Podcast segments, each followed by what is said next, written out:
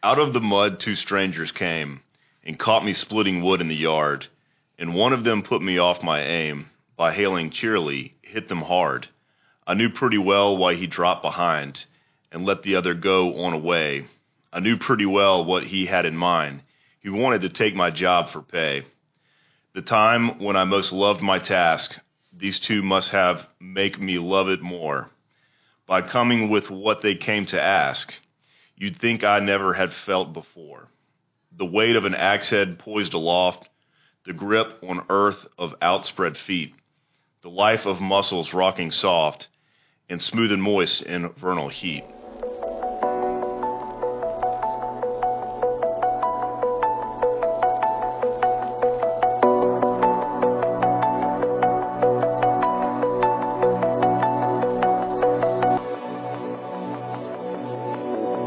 I'm Brennan. This is Lost in the Midlands. And today I am here with fellow entrepreneur, fellow tradesman, and home improvement specialist, my friend Nate Watson, Watson Arbor Service. Thanks for being here, man. Hey, thanks for having me. Yeah. Yeah. Um, fired up to hear about the business and everything you've got going on. That was a really cool poem that you Yeah. sent me. Yeah. So, um, That's one of my favorites.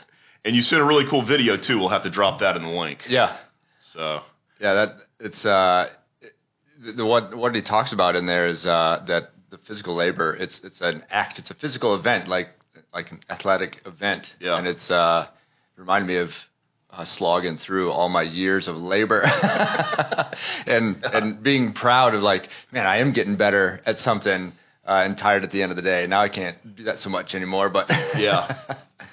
Yeah, I can definitely see how that relates to your story. So you, you've done quite a bit with your hands. And, Yeah. Uh, we'll, we'll jump into all that cool stuff. I am interested. Where are you from? Let's jump like right into the, the very beginning. Yeah, uh, so I grew up in Minnesota. I was born in Iowa, grew up in Minnesota, um, and uh, got to travel kind of around the country uh, Yeah. for work and stuff. Um, you want me to go straight into like the whole? Well, Shebang. oh, let's hear what was what was the first job you had coming out of school? High school? Yeah. Uh, oh man. Um, was it in the trades? So, you know, I started working when I was 13, uh, doing construction cleanup. Um, my friend's uncle had a had a construction company, and so Yeah. he would drive us around, and we'd clean sheetrock out of all these apartment complexes that were getting built. And we'd fill up this. I remember it's like a 1985 Chevy long bed, and you'd be amazed at how much sheetrock you can pile into that. And we did that for eight hours a day during our summer. That's when I started working. Um, you know, worked at you know odd jobs through high school, and then went straight into college after that, thinking Yeah. I was going to be a mechanical engineer, like going to GM, building cars and designing. That I thought, I thought it was just that easy. Yeah. cool. And um, when you were, I'm just curious, when you were doing all that sheetrock cleanup, did you know, hey, look, the trades and construction, this is where I want to be. This is No man, I wanted that paycheck. You wanted the paycheck, I was okay. saving for a dirt bike. Heard that. Yeah, so it was uh, easy labor. Not easy labor, but I could go do it, and that was easy enough. Heck yeah. Okay.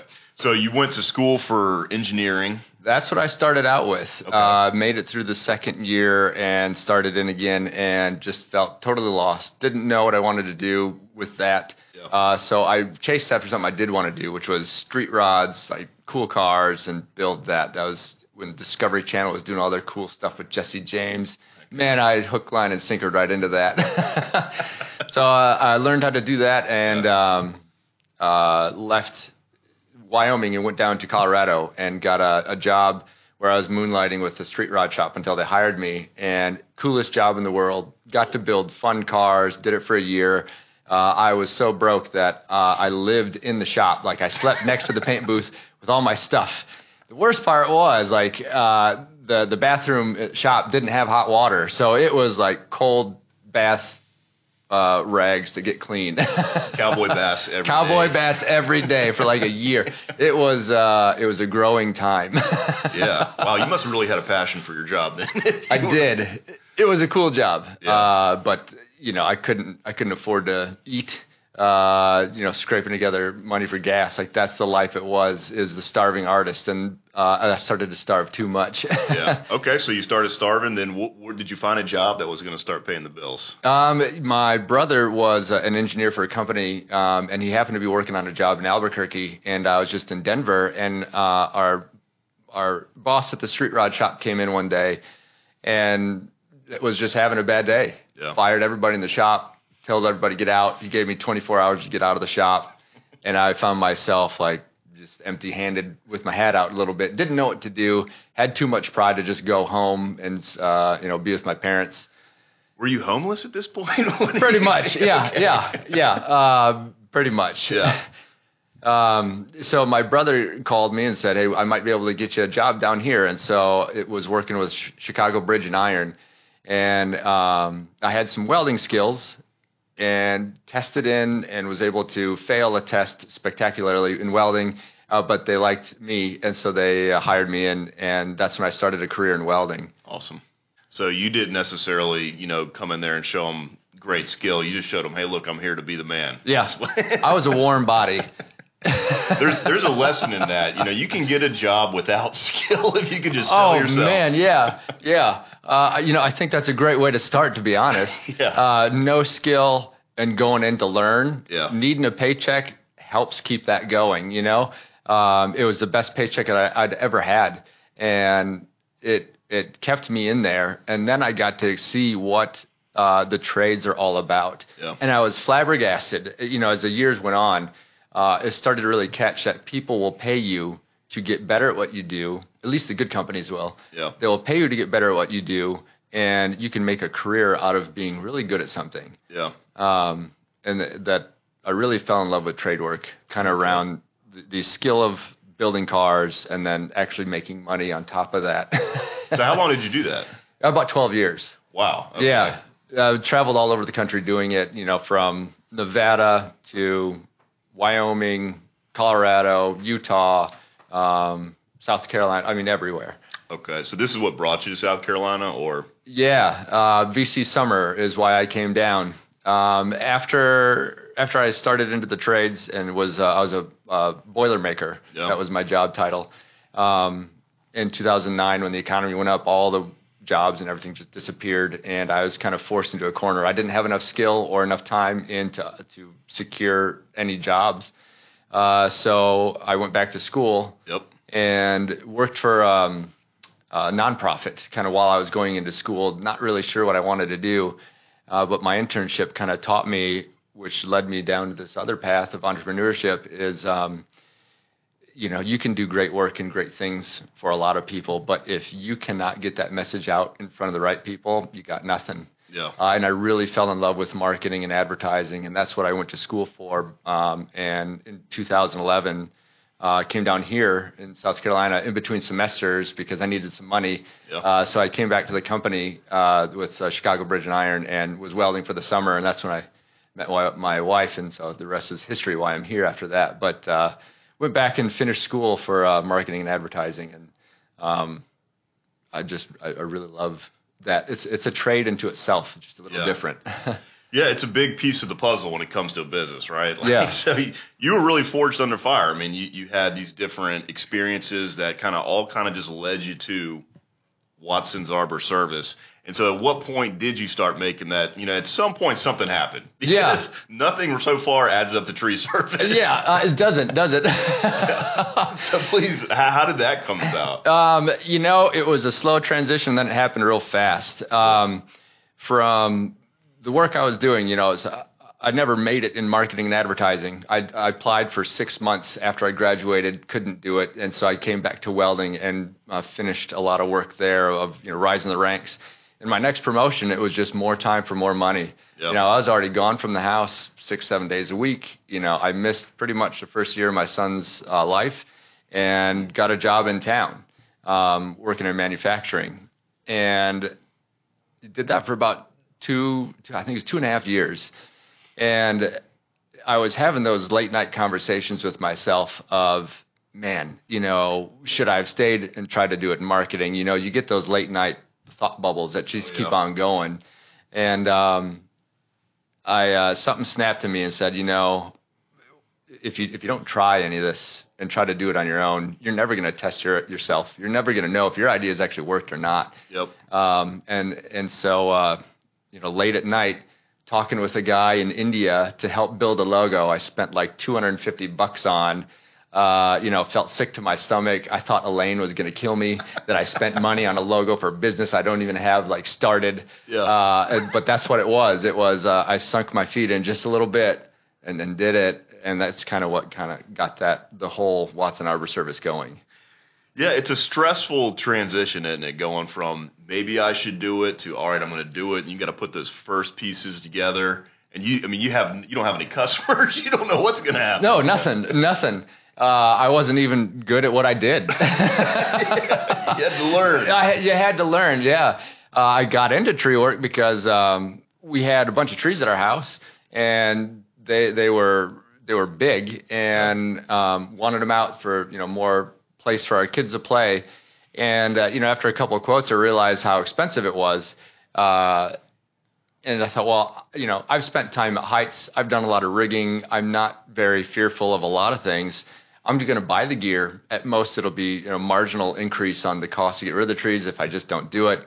So uh, I dropped some money and got the the gear in. Yeah, And and climbing gear. oh man, I remember the day it came in. I was so excited. Uh, the the boxes came in. I left work early to came home. I you know strapped it on. I had been watching and reading videos and, and reading books about how to climb trees and, and how the whole thing works. I thought this is going to be great. I got 10 feet up in that tree. I was so scared and uncomfortable. I thought, what did I do? uh, but Wouldn't expect to hear that. Yeah. You, you, Fear of heights came out as soon as you got going. absolutely, it was nothing like climbing on steel. It was a live, living thing, and you suddenly felt incredibly vulnerable. Um, but then you kind of developed this relationship with climbing, and uh, you know, I went out and I started just climbing every day, just going up and down in the same tree. Um, and you know, little by little, you kind of work through it, and it's all a mental game. Yeah. Uh, of course, you have to know all your safety things, but it's all it's all a mental game of of what you're comfortable with. You know, this step here is the same step as it is 100 feet up in the air, and just walking your, yourself through that Yep. to uh, to overcome yourself. Well, clearly you're a very resilient person. I mean, this is just one more obstacle in the journey to you know getting to where you are today, and it, wasn't an obstacle that got in the way. I mean, so that, that's awesome. And eventually, you know, you started at 10. Where are you now? You're climbing up 100 feet? Yeah. so 10x right there. yeah, yeah, right there. That is beautiful. Let's talk a little bit about your operations. What you Yeah. got going? You mentioned your family business. You're doing a lot of. What is your role right now? Um, you know, we're growing and transitioning. Um, right now, my role is pretty much just sales and marketing at the moment. Um, my right hand man, so we are a family business. It's my uh, my wife's brother, uh, Clay, and he's the operations manager. Yeah. Um, so he kind of takes care of a lot of the daily, getting crews lined out, and kind of help organizing the logistics behind all of it. Um, and I'm working on the sales and marketing side. So I go out and meet with all the clients, do a lot of the quoting, um, and handle a lot of the handshake stuff. Um, Elaine does a lot of our BNI work um, and does a lot of relationship management. Um, if there's someone we need to know or uh, a service we need that we don't have, you know, that's who we call. That's who I call Yeah. uh, to say I need help. that's uh, and then we have uh, some great crew members uh, and, cr- and good, really good crew leaders too. Yeah, yeah. You guys have a fantastic team. It's you got to have what two crews going. I mean, Yeah, we have two full time crews of three people, uh, and Clay makes the seventh. Uh, and then we have some really great relationships that we pull in here and there for if we have a lot of emergency work popping up, or you know, depending on whatever the need is. okay. And so just to look at like what services are being offered. I know y'all do um, stump grinding. Yes. And in, in your recent BNI presentation, you were speaking a little bit about kind of the differences between tree management versus just cutting and sawing and stuff. Speak a little bit about that. Yeah, so Watson Arbor Service, the the goal since day one has been a full service tree company. Uh, we really do love trees. We like to be in trees. We like to keep trees around and healthy. Yeah. There's nothing more satisfying than uh, you know pruning a really nice tree and keeping it preserved. You know, good structure and nice and healthy. And so we aren't just a bunch of guys with chainsaws and loud trucks that go like to that like to go out and make a bunch of noise. Uh, we Which lo- y'all do have chainsaws. which we do, yeah, yeah. Some are pretty loud. yeah, okay. um, but we like the healthcare side of it too, and that's where we're starting to build into the full side of what it means to be an arbor service company. Of the the health of your tree starts way before a chainsaw ever touches it. You know, your your soil health and management makes a big difference. Um, you know, you have compacted soils around where a lot of these houses around Lake Murray are getting built, um, and trucks running back and forth, tree root systems, and um, there's a lot of trees that could be helped before you know a chainsaw ever touches them. So understanding how trees work and grow and what they need to be healthy is uh, one thing that, that that's a huge part of the arbor service companies. Which can, and I learned this during the presentation, save people a lot of money. It If can. they get the if they do the right preparation and, and maintenance. Absolutely. Uh, there are things that are 100% preventable. You know, um, for instance, uh, there's a lot of diseases, fungal things that you can help uh, um, prevent. Um, if there are things in the area that are coming through, or you know you have some um, root issues, a lot of that stuff can help the life of a tree stay around for a lot longer. Yeah, awesome. Or, or even just mineral deficiencies, um, you know, chlorosis. You know, you find a chlorotic tree that's pretty easy to treat um, and can prevent the tree from dying and keep your favorite things around. yeah, I love hearing y'all's presentation because I learned so much about trees. Yeah. I would have never known before, and I think that's a big difference in y'all's operations than other companies. So it, it makes you guys truly unique. And your service area, all around the Midlands, Blythewood, Yeah. We serve Blythewood to Hopkins, Camden to Chapin, and kind of everywhere in between. Awesome, awesome. And how can people find you? Um, you can find us online, uh, watsonarborservice.com. Uh, a lot of our handles uh, on social media, our Instagram, we post a lot of content there. Everything translates over to Facebook. Um, and we do have a couple videos on YouTube, but uh, nothing really yet. It's getting going. it's getting going, yeah. Very cool. Well, it's been awesome networking with you guys. Um, you know, it, it really is a great thing. Roofing, tree service, it kind of goes hand in hand. So Yeah. I'm fired up that we're able to collaborate on some stuff. Absolutely. And, and thanks for coming in and telling us about your today. Yeah, thanks for having me.